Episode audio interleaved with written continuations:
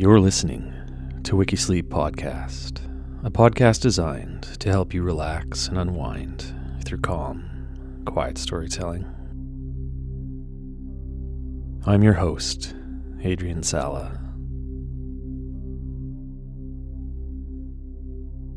You can find Wikisleep Podcast on Facebook, Instagram, or your favorite podcast platform, or by visiting wikisleeppodcast.com where you can support the ad free experience through single or monthly donations of any amount.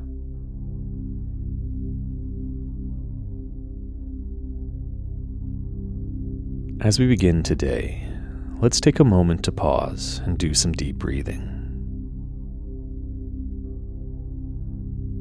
Settle in by taking a deep breath, filling your chest and lungs all the way up. Then, at the top of your breath, pause briefly before breathing out again and emptying everything completely. Do this a few times to help calm your mind and get you settled.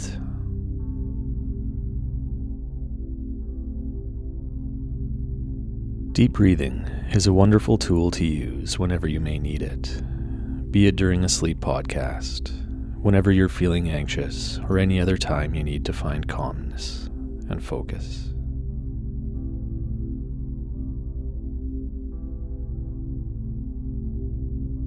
Today's story Rasputin.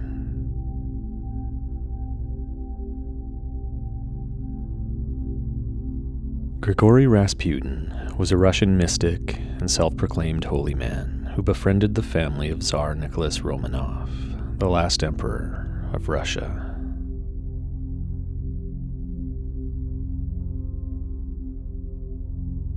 Rasputin was born a peasant in the small village of Pokrovskoy along the Tura River in Tobolsk Governorate in Siberia. According to records, he was born on January 21st, 1869. It is believed that his father, Yefim, was a peasant farmer and church elder who had been born in the same village in 1842. He married Rasputin's mother, Anna Parshakova, in 1863. The couple had seven other children, all of whom died in infancy and early childhood.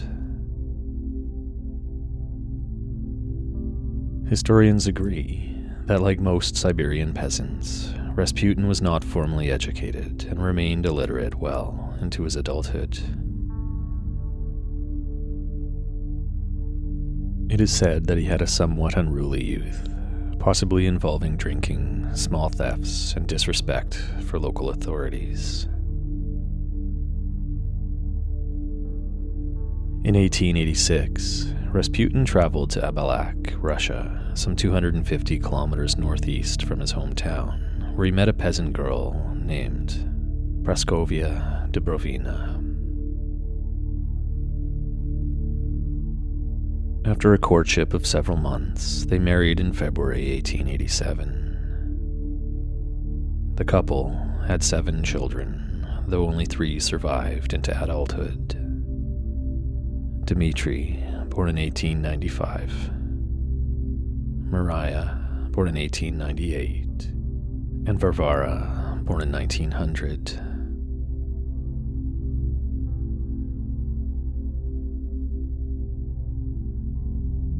In 1897, Rasputin developed a renewed interest in religion and left his village to go on a pilgrimage. His reasons for doing so are unclear, though, and according to some sources, Rasputin left the village to escape punishment for his role in a horse theft. Whatever his reasons, Rasputin's departure resulted in a radical life change. He was 28, had been married 10 years, and had an infant son with another child on the way. He had undertaken previous, shorter pilgrimages, but his visit to the St. Nicholas Monastery in 1897 was transformative. Rasputin spent months there, and it is believed that it was where he learned to read and write. He returned to his village a changed man, looking disheveled and behaving differently than he had before. He became a vegetarian and swore off alcohol, and prayed and sang much more fervently than he had in the past. He spent the years that followed living as a holy wanderer, leaving his village for months or even years at a time to wander the country and visit various holy sites.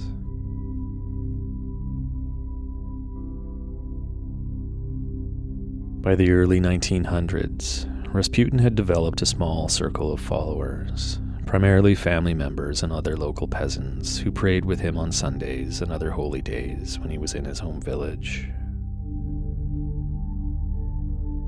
He was still living within his father's household at the time, and the group held secret prayer meetings there. These meetings were the subject of some suspicion and hostility from the village priest and other villagers. It was rumored that female followers were ceremonially washing him before each meeting, and that the group sang strange songs that the villagers had not heard before and even that Rasputin had joined the Khlysti, a religious sect whose ecstatic rituals were rumored to include self flagellation and sexual orgies.